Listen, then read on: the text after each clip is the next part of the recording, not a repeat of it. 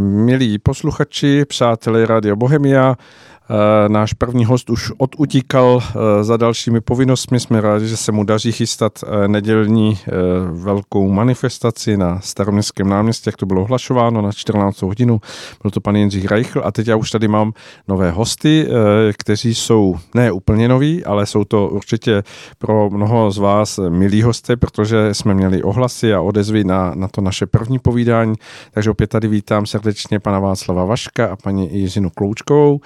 Eh, kteří tady povídali o takových těch takřka neviditelných eh, druzích živočichů a, a, a eh, organismů, které když se k nám nastěhují blíž, než je to zdrávo, tak, tak nám mohou častokrát ten náš život trošičku nebo i více zkomplikovat.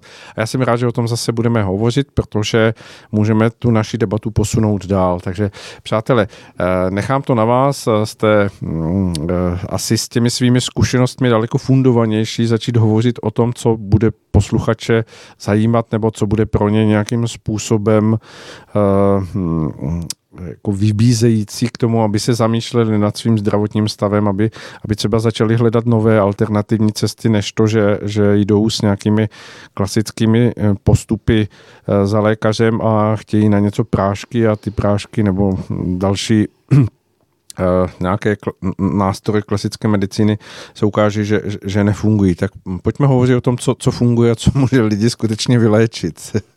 Tak dobrý večer ještě jednou. A já jsem chtěl, já jsem chtěl jenom eh, říct, že my tady máme nějaký témata připravený, mm-hmm. ale pochopitelně pokud by posluchače zajímali nějaký jejich témata, který oni by chtěli zodpovědět, tak mm-hmm. ať napíšou do studia na, na e-mail. Ano, studio zavináč radiobohemia.cz A pokud bude nějaký čas, tak na konci bychom to přečetli a pokud budeme vědět odpověď, tak ji rádi zodpovíme. Určitě. Ať, ať je to přímo na míru těm lidem, co, co to zajímá. Pokud budou konkrétní dotazy, můžeme klidně odpovídat, ale nechme to volně, jestli, jestli lidé uh, stihnou zareagovat nebo budou mít odvahu napsat o nějakých svých hm, těžkostech. Ne, vždycky se o tom píše lehko, takže klid, klidně jako nechme ten prostor volný. A já dám prostor teď Jiřince, která um, je terapeutkou a který se právě ozval už i několik lidí tady z toho prvního vysílání a ta nám dneska řekne zase nějaký další volný pokračování eh, cest ke zdraví a já tady budu spíš jenom jako eh, pokládat otázky, co mě napadne, když, když tam ještě uvidím, že potřebujeme něco rozodpovědět. Jsem přemýšlel, jak vás uvedu, tak jsem měl na jazyku o, o, odborný poradce, moderátor, tak. tak, tak to tak nechme. Dobrý večer, přeju. Dobrý večer. Tak eh, já navážu na slova tady pana Svobody, protože je klasika, že když člověk je nemocný, tak první, co udělá, že jde samozřejmě k lékaři. A je to tak správně. Bohužel, až když eh, u toho lékaře na několik pokusů, mnohdy i na hodně pokusů neuspěje, tak teprve začne hledat ty další cesty, ty alternativní cesty. A to jsou potom lidi, kteří přicházejí ke mně. Můj příběh je úplně stejný. Já jsem 20 eh, let vlastně jsem měla takové bošklivé kašle, hlavně v noci. K tomu se dodaly žaludeční nevolnosti, nafouknuté břicho, plynatost. Úplně jsem se cítila hrozně. Ve finále přišly deprese, na které jsem se skutečně dva roky léčila. No a když už jsem potom nevěděla, kudy kam přidali se průjmy, které měly barvu hořčice a byly neutuchající, neskutečný. Našla jsem si tady v Praze renomovanou lékařku gastro, No a po několika vyšetřeních uh, jsem dostala papír, že mám mít na psychiatrii. Hmm. Tak jsem si řekla, že tady je něco špatně. No, tak jsem nějaký čas jsem nevěděla vůbec co a jak. Potom manžel jednou přišel domů s tím, že plavalo něco v toaletní míse, co se hýbalo a že on v té poslední tři dny uh, na toaletě u nás doma nebyl. No, tak potom on je takový akční, takže mi koupil knížku od Hanky Bláhový, Deník poradce 1, a když jsem to tam viděla v realitě, tak uh, se mi udělalo zle. Tu knížku jsem zavřela a dva týdny mi trvalo, než jsem se k té knížce vrátila. Nicméně jsem byla hrdina, tu knížku jsem otevřela. Četla jsem ji celou noc a ráno jsem zavolala paní Bláhový. Paní Bláhová mi řekla, že kurzy nedělá, a poslala mě dál. Takže tam začalo moje vzdělání a samozřejmě ona mě doporučila poradkyni tady v Praze. Následovala tříměsíční intenzivní antiparazitální kůra, kde už po prvních eh, pár týdnech si mu udělalo opravdu podstatně líp. Hmm. Takže tam to všechno, ta moje práce začala, tu knížku jsem hltala, samozřejmě jsem chodila na různé školení, tam, když přijdete na jakýkoliv školení, tak se tam setkáte s různými lidmi, kteří pracují různými způsoby, takže jsem tam navázala několikero přátelství a samozřejmě další zdroje vzdělávání. Koupila jsem si odborné lékařské knihy, ne, že bych je znala na spaměť, ale vždycky tam najdu to, co potřebuji vědět. Takže toliko je můj příběh. Tohle všechno, co teď vyprávím, se stalo asi před deseti lety. No a myslím si, že kdyby toho nebylo, tak způsob nebo stav, v jakým jsem se před deseti lety nacházela, lze říct, že už bych tady možná ani nebyla. Tak a tím bych to já trošku opravil, to, co jsi říkala, že když uh, má někdo nějaký um, zdravotní problémy, tím spíše pokud se vlečou, tak uh, první věc by neměl jít uh, primárně k lékaři, ale k léčiteli a může být i lékařem. Jo, jakože... Ten léčitel. Ne, ten, ten léčitel může být i lékařem. Aha, jo, to je ano. za mě ideální scéna. A jsou takové situace? Že, jsou, že jsou, jsou tady v Čechách jsou, lékaři, kteří se ano, věnují který dělají vlastně celostní, alternativní celostní medicíně. Oni popravdě nedělají alternativní, oni dělají celostní uh-huh. a pouze byli uh, vyškatulkováni z klasické medicíny, protože v klasické medicíně to není popsáno. Ale oni v podstatě ty, tyto lékaři hledali způsoby, jak léčit lépe než v klasické medicíně. Našli celostní medicínu, ale dneska je proto ten termín alternativní. Uh-huh, a uh-huh. takový člověk uh, opravdu léčí, nikoliv řeší symptomy, ne, většinou se uh, vyhybají práškům, nebo to minimálně rozumně kombinují, ale říkám, ta první cesta by měla být k léčiteli a může být i lékařem to by mělo být ideál. Hmm. Dají se vůbec najít nějaké databáze s takovými lidmi, kteří pomáhají? Kdo eh, hledá, kdo, kdo hledá, kdo hledá, najde. Hmm, kdo hledá najde. Hledat. Eh, dokonce jakoby, když si někdo zadá, tak už kde, jakoby na internetu se najdou nějaké informace, ale bohužel ani ty lékaři, kteří to dělají, tak dneska už bohužel je situace taková, že se tím nikde moc nechlubí, protože když se tím chlubí, tak bohužel pak jsou nějakým způsobem persekuováni, ať už eh, zbytečnýma kontrolama nebo něčím ještě jakoby horším. Mm-hmm. Takže mm-hmm. oni se tím moc nechlubí, ale když se člověk někde podívá na fóra, tak se většinou mm, tam dočte nějaký, nějaký doporučení. Hmm, hmm. Tam mnoho eh, lidí zná třeba eh, pana Hnízdila jako, jako představitele mm, Ale ten té, té medicíny a on je v celostní medicíně, to znamená, že se snaží radit takovým tím jeho způsobem, jak se dívat na onemocnění. Myslím si, že to je velmi, velmi hodnotný způsob mnoho lidem, i co já znám, tak to otevřelo oči v tom, že se začali vůbec zabývat sami sebou úplně jinak, než jak to bylo do té doby, než, než ho navštívili. Akorát on je se specializuje na psychosomatiku, uh-huh. když to my kolikrát řešíme i ty věci s těma mikroorganismama, což eh, velmi často udělá rychlejší výsledek. A pokud člověk nechce, aby se mu to vrátilo, tak by měl řešit tu psychosomatiku. Uh-huh. Tak. Takže to takže, takže způsobem zapadá. Jde to k sobě, ale rychlejší způsob je podívat se, jestli tam nejsou přemnožený v tu chvíli nějaký mikroorganismy. Vy na to jdete trochu z jiné fronty, jako z, z, z jiného ono, konce. Ono to vlastně začíná psychosomatikou, pak je tam nějaký horší energie v, v tom těle a to otevře cestu těm mikroorganismům. Aha. A my to řešíme vlastně od těch mikroorganismů, aby se upravila ta energie a pak by bylo dobré, aby si ty, člověk, ten, ty lidi srovnali tu psychiku, psychis, psychosomatiku, aby už se to nevracelo. Uh-huh. To smysl dává. Uh-huh. Uh-huh. Ale rychlejší výsledky jsou právě, když se uleví tomu tělu a té imunitě. Tak. Dobře, tak povídejte vy. Jsme vás tady vysunuli tou naší odbočkou debaty. To jsou skvělé informace, to je důležitý.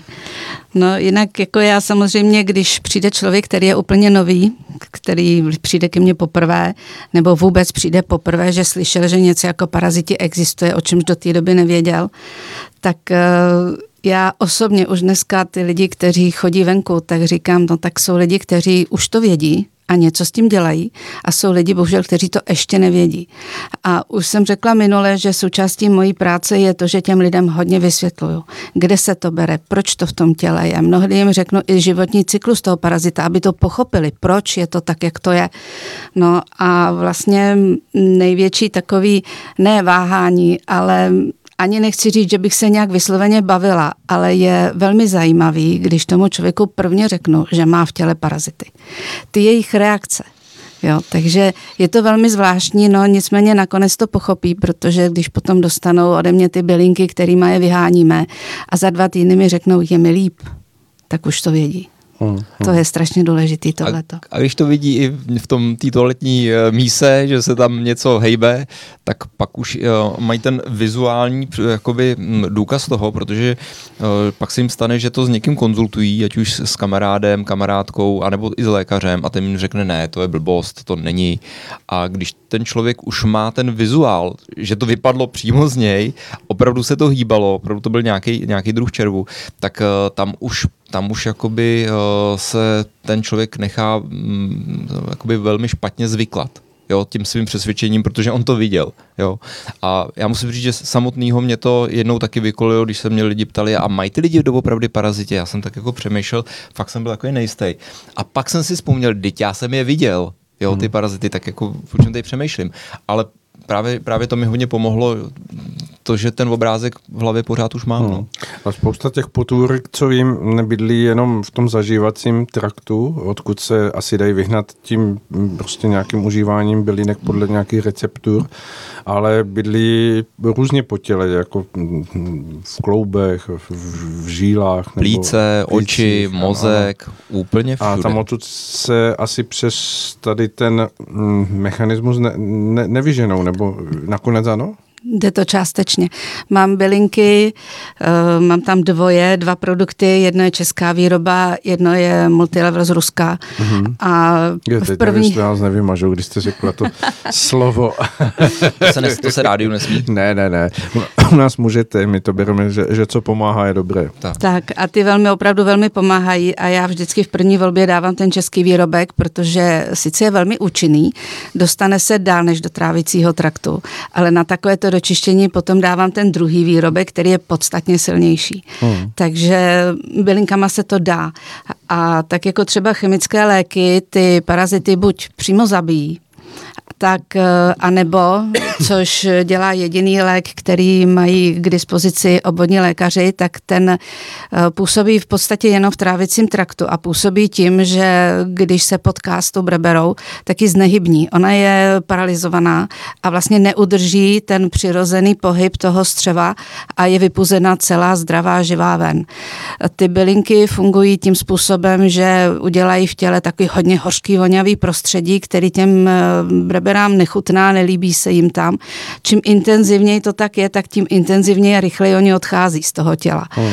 No a právě, že tyhle ty bylinky dosáhnou i dál než do toho trávicího traktu, protože tohle to hořký vonavý prostředí se nese krví a nese se to všude. Hmm. Hmm. Nicméně samozřejmě plíce není orgán, odkud by mohli odlízt, že jo? takže tam jako je to potom trošičku jinak. No a proč nepoužívám ty chemické záležitosti? Právě protože oni je zabijí. Protože když máme v těle mrtvolku nějaký breberky, které třeba 3 cm no, veliká, to tělo to musí rozložit. A je z toho spousta toxinů. Proto já nemám ráda osobně ty chemické věci. Nicméně je jeden případ, kde dávám chemický záležitostem přednost, jsou roupy. Hmm. Není to o tom, že ty lidi ty eh, tablety polikají, ale pracuje se s tím trošičku jinak. Uh-huh. A je to velmi účinné a velmi rychlé. Možná se k tomu dostaneme. Teď eh, mě, eh, když zmiňujete hořké voňavé, tak jsem si vzpomněl na takový ten uh, starý recept. Uh, jednou mi o něm vyprávěl soused, že bylo běžným zvykem dřív, a to, teď se to už nedělá, že, že se uh, psům do jejich boudy dávalo uh, ořechové listí. Aby neměli blechy. Aby neměli blechy, ale to účinkovalo jako celkově, že, že ta, ten, ten kožíšek toho zvířete nasál tu hořkost a že on účinkoval i jako svým mm. způsobem mm. jako antiparazitikum, nevím, jak i vnitřně. Nevím, jestli listí, ale v podstatě dneska základ těchto těch antiparazitálních bylinek je hřebíček, peliněk a ořešák americký, uh-huh. ale není to to listí, je to to oplodí toho ořechu. Uh-huh. Tak ta jo. slupka. Ta slupka uh-huh. z toho ořechu, no. Uh-huh. Mně ještě jenom napadlo, ano. Eh, jak si říkala, že jsou ještě lidi, kteří už to ví, mm. a lidi, kteří to neví. Tak mě tam přišlo jako dodat uh, neví, ale mají. To je jedna věc. A ta druhá věc je, že uh, pro spoustu lidí a i teda lékařská obec ty tvrdí, že to nemáme, že už dávno lidi parazity nemají ale to, co se úplně běžně aplikuje, tak to je očarování domácích zvířat, ať už kočky, psy a další. A tam se ví, že mají a to co, to, co si lidi milně domnívají, že jakoby to není přenosný na člověka, jo? že jakoby e, lidi mm, nejsou obyvatelní pro tyhle ty potvory, tak jsou velice dobře obyvatelní. Takže e, když někdo jakoby váhá, jestli teda jakoby na tom může být pravda nebo ne, tak si vzpomene právě na ty pejsky, které se očervují ideálně každý tři měsíce, ale bohužel lidi se neočervují téměř vůbec. Hmm, hmm. Jo, existuje, ty, co neví. Existuje v tom teda nějaká, jak to říct, prevence, že by člověk měl jednou za, nějaký, za nějakou dobu si dát mu nějaké ty kapičky nebo čaj nebo něco, aby měl tu jistotu, že opravdu u něho není nějaká vývojové stádium takového toho hosta, kterého v sobě mít nechce. Kdo u mě byl, tak ví, že začnu měřit. První věc, kterou naměřím, je plísně. O těch si asi budeme možná povídat dneska později. A hned při, jakmile měřím druhé, třetí pásmo, tak moje druhá otázka je, máte doma zvířátka? Třetí otázka je, jak často je očervujete. A čtvrtá otázka, a jak často očervujete sebe. A to úplně vidím, jak ty lidi prostě stuhnou. Hmm. Já bych se měl taky odčervovat to, je úplně otázka, která jim kouká z očí. Takže potom si začínáme vysvětlovat, co a jak. A jestliže to zvíře žije v bytě a ten člověk je relativně zdravý, tak říkám, dobře, ale má to svý pravidla. Takže si to vysvětlíme. Pejsek a kočička se odčervují minimálně dvakrát, třikrát do roka a ten človíček s nima, ty bylinky. Hmm. Pokud je to člověk, který je hodně nemocný, tak mu řeknu, ať zváží, ale prostě ať to zvířátko chvíli dá někam jinam, dokud se nevyzdraví. Uh-huh. Protože to zvířátko je pro toho člověka obrovský zdroj všech těch možných breberek a parazitů. A když si vezmete, že jedna z nejčastějších parazitů, tak jedna samice udělá 200 tisíc vajíček denně. Ty jsou mikroskopicky veliký, nejsou vidět. Ten pejsek ani kočička nemá hermeticky uzavřenou prdelku. On si dojde někam do té své misky nebo si dojde do parku, potom si olíže zadeček, olíže si kožich. Stačí, aby zamával ocáskem. Hmm. A prostě všude je to všude po bytě a je to nepodchytitelný žádným možným způsobem. Hmm. Hmm. Takže tam potom nastávají nějaká pravidla toho soužití s těma zvířátkama a tak dále, a tak dále. To jsme se o tom bavili už minule a já jsem měl mimo dotaz eh, na to, že eh, jako samozřejmě lidé se zvířaty žijí tady tisíci letí, eh, častokrát žili jako v daleko ještě těsnějším jako sepětí, než, než žijeme my, že opravdu de, denodenně byli v, jako ve velkém kontaktu, já nevím, s, s, různými, s různými čtyřnožci, ať už měli kopítka nebo ne. A jak, jak to řešili ti lidé dříve? Nebo myslíte, že bylo běžné, že, že, že jako věděli, že v sobě mají nějaké takovéhle potvory a, a brali to jako, že, že, že, že se to patří k životu? Oni určitě to věděli. Věděli, že to patří k životu, ale taky věděli, jak s tím eh, zacházet. Oni bývali různé náboženské svátky, bývali pusty, bývaly povinné očisty, z jara uklidíme celý barák, že ho vybílíme a tak dál. To byla dezinfekce v podstatě toho prostředí. Oblečení ložní se vyvářelo, ty ženy prostě dbaly na to, aby měly čistý, bílý, jo, takže tam byly prostředky na to, jak udělat tu dezinfekci v tom bytě a v tom vlastně v tom jejich domě. Samozřejmě existuje taková hláška, dáme na červa, že jo, takže ráno si dáme malou štopičku alkoholu, ale ono to bylo jinak. Ono, na Moravě jednou kous, stále. Tak, jednou se kousne do chleba, oni se na to vrhnou, pak jim dáme alkohol, budou opitý a pak si dáme ricínový olej a je to z těla venku. Takže měli různý prostředky prostředky. Samozřejmě říkalo se, že užívali dýňový semínka a tak dále, takže oni to uměli. Hmm, hmm, Samozřejmě žili s tím, ale uměli to. A druhá věc je, že ten způsob života se uh, opravdu radikálně změnil, kdy ty lidi, kteří byli se zvířátkama, tak ale měli podstatně víc pohybu většinou. Tak. od rána do večera většinou ano, venku. A venku.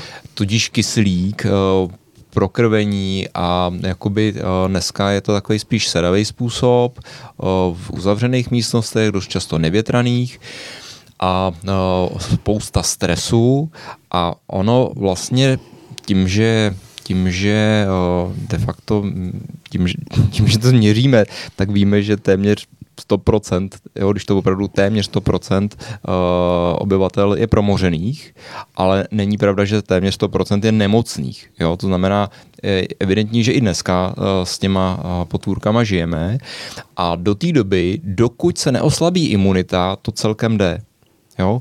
Ale ve chvíli se oslabí, tak v tu chvíli oni získávají navrh a pak už je potřeba se s nimi nějak vypořádat. Když to, když eh, člověk nějakým způsobem je vyčištěný, tak ta imunita se tolik ne, neprovalí a tím pádem uh, je drží jakoby na úzdě. Uh-huh. To je potřeba jakoby pochopit, že ono to opravdu jde, když člověk má silnou imunitu ale pak je otázka, kdo jí má silnou a ty, co už mají problémy, tak ty za prvý nemají silnou imunitu a za druhý pravděpodobně už to tam jakoby se provalilo a tím pádem ty mikroorganismy mývají navrh. Hmm, hmm. Takže asi potom k tomu tak přistupovat. No ano, ano. Které, které z těch nemocí, které nazýváme civilizační, nebo ty, ty dnešní, můžeme jako přiřadit, že, že mají souvis eh, s tím, s tím, že by člověk se mohl zabývat i tou otázkou, jestli ten původ není právě v tom, že, že má v sobě nějaké hosty, které by být nechtěl. Ale to vezměme po pořadě, já nevím, je, je to, Já to řeknu obecně a Jiřinka, choroby a, Jiřinka to potom uh, může říct konkrétně. Nemocnění. Uh, tam jde o to, že civilizační nemoci vznikají z toho, z toho životního stylu a tam se prostě mění vnitřní prostředí. A to vnitřní prostředí, které je vhodné pro chorobu, je vhodné bohužel právě i pro ty mikroorganismy. Takže ono to je spíš jakoby důsledek toho, že se změnilo to vnitřní prostředí, uh-huh. tak jim se tam potom daří. To znamená třeba kyselé prostředí uh, je dobré prostředí pro mikroorganismy. A když se podíváme na civilizační nemoci, tak téměř všechny jsou uh, doprovázeny kyselým prostředím. Eh, zvýšeným pH. Zvýšeným, ano, ano. Respektive nízk, nízkým, nízkým, nízkým pH, pH. Pardon, tak. tak. takže, takže ono to s tím naprosto souvisí a ty jednotlivý, ty jednotlivý nemoce to nechám na Jiřince. ono se hodně mluví o překyselení, mluví je spousta receptů, jak to překyselení zrušit. Spousta lidí říká, piju jedlou sodu a tak dále. Na internetu toho najdete spoustu. Speciálně co se týká jedlí sody a snížení kyselosti žaludku, tak jednou za čas ano, ale aby to někdo pil pravidelně denně rozhodně nelze doporučit, hmm. protože já jsem si tímhletím, já jsem to dělala taky a vím, že prostě není to dobrý. Existují jiné prostředky, která to pH v žaludku snížit a ta soda by měla být až jako úplně poslední. Eh, to překyselení úplně nejlíp funguje to, že budeme venku a budeme hluboce dýchat, budeme mít pohyb venku, tak jak říkal tady kolega, ty hmm. lidi dřív to měli. Takže oni tam neměli tenhle ten problém, který máme dneska. No a když potom se podívám na toho člověka, zeptám se ho, co vás trápí, co vás přivádí a tak dále, tak oni mi něco řeknou a já už vím prostě, co by tam mohlo být. A buď to tam najdu, nebo to tam nenajdu, nebo to tam nenajdu poprvé, najdu to tam až příště. Když řeknu pár takových nejčastějších záležitostí, když přijde maminka s dítětem, že večer špatně usíná, je divoký, je roztržitý, že prostě špatně se mu dýchá, už mu našli astma a podobně, bolí ho bříško, no tak prostě na 99% jsou tam škrkavky. Mhm. Škrkavky žijí, ty samice, ty dospělí, ty žijí ve střevech, v tenkým střevu kousek za 12 terníkem. No ale eh, ty vajíčka, který některý projdou střevem ven, ale některé vajíčka projdou regulárně do krve.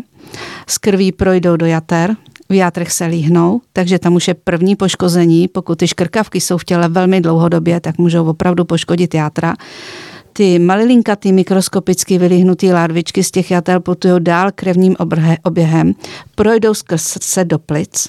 V plicích dorůstají velikosti tak asi jednoho centimetru, to je to astma uh-huh. a takový to zahleněný pokašlávání po ránu. A když mají tak asi kolem centimetru, tak právě v noci, když člověk spí, tak tou dýchací trubici lezou takhle nahoru a tak je spolknete, máte v trávicím traktu, projdou žaludkem, uhnízdí se, uhnízdí se tam, dospějou a tenhle ten proces od toho vajíčka do toho dospělce trvá zhruba někde kolem tří měsíců. A pak už je to tak, že ta samice opravdu 200 tisíc vajíček denně. Nechtěla bych být samice škrkavky. no, no, jo, a to je jedna to ze záležitostí. Tak si člověk říká, že by nechtěl mít škrkavku, když si představí. No, nechci, jako nechci ta... mít nic z toho. A hmm. další důležitá věc je, že všechny tyhle ty breberky, málo kdo si to uvědomuje. Ono spousta lidí říká, no mám tam breberky, je to špatně. Ale proč je to špatně? Některý jsou saví, to znamená, oni se přitisknou, přikousnou na tu stěnu toho střeva, udělají tam otvor a vlastně pijou krev. Není to takový, že by asi člověk z toho byl chudokrevný, i když je některý to dělají, některý můžou dospět až do té chudokrevnosti toho hostitele.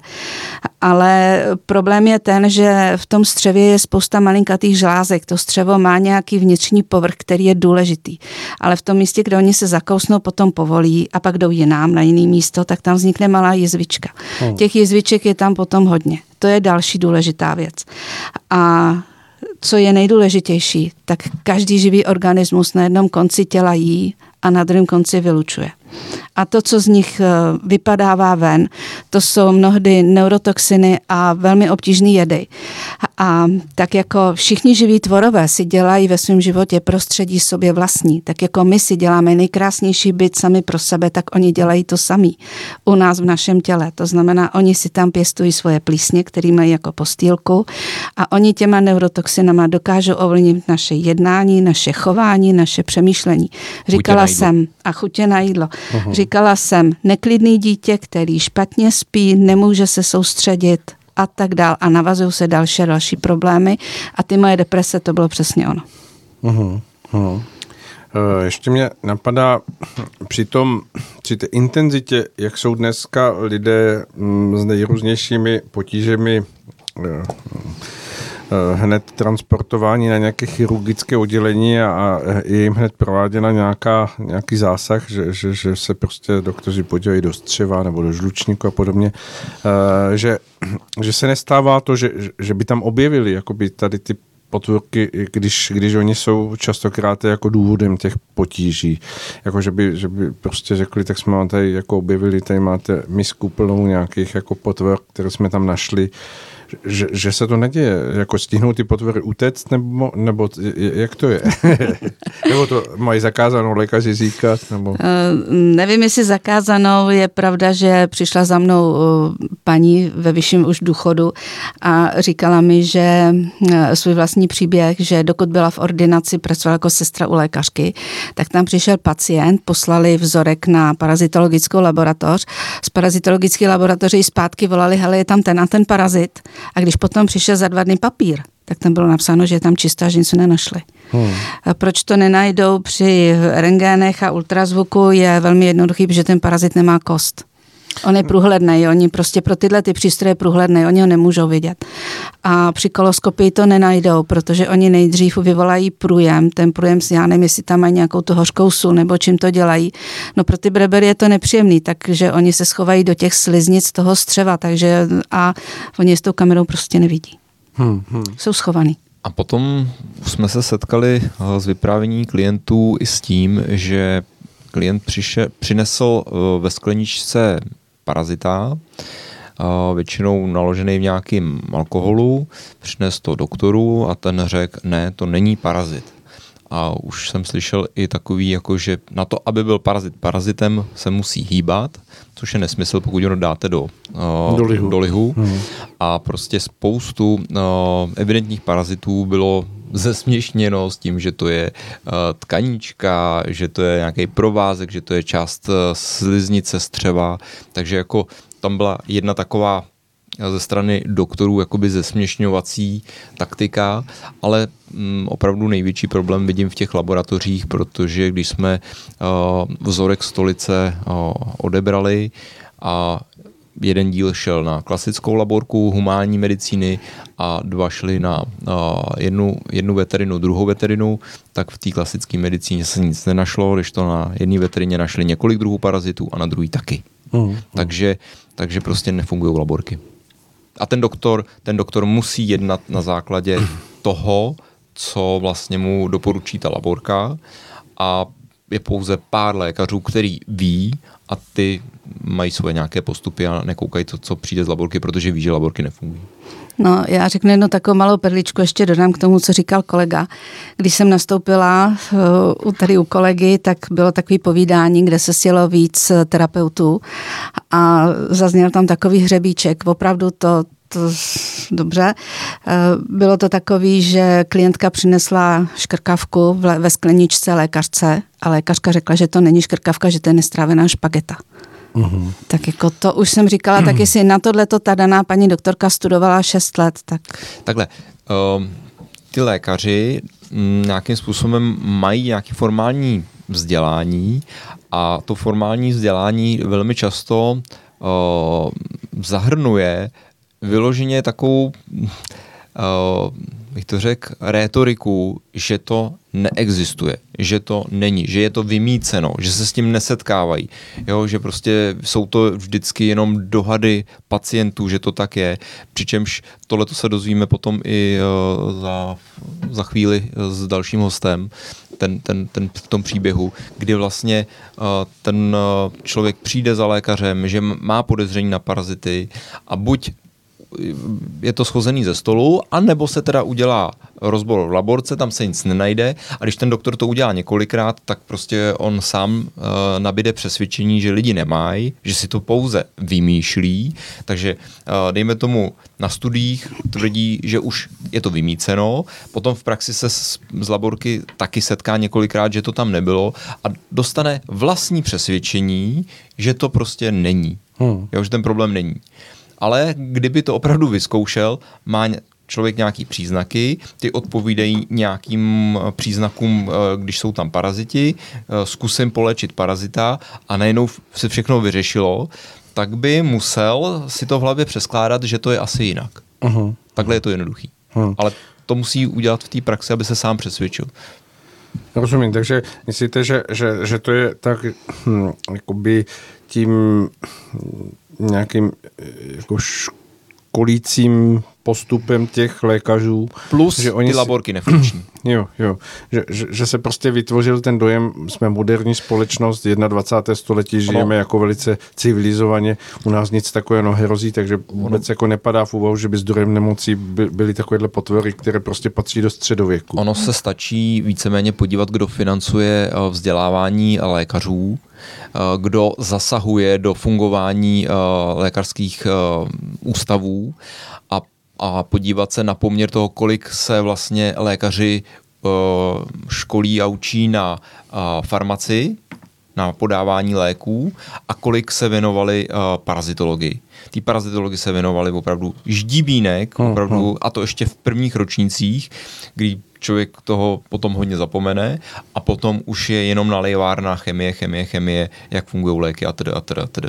No, to znamená, uh, v, tom, v tom vzdělání lékařů chybí kvalitní parazitologie a kdo má prostě děti třeba na uh, na škole uh, veterinární, tak se můžou podívat, kolik oni tam berou vlastně parazitologie.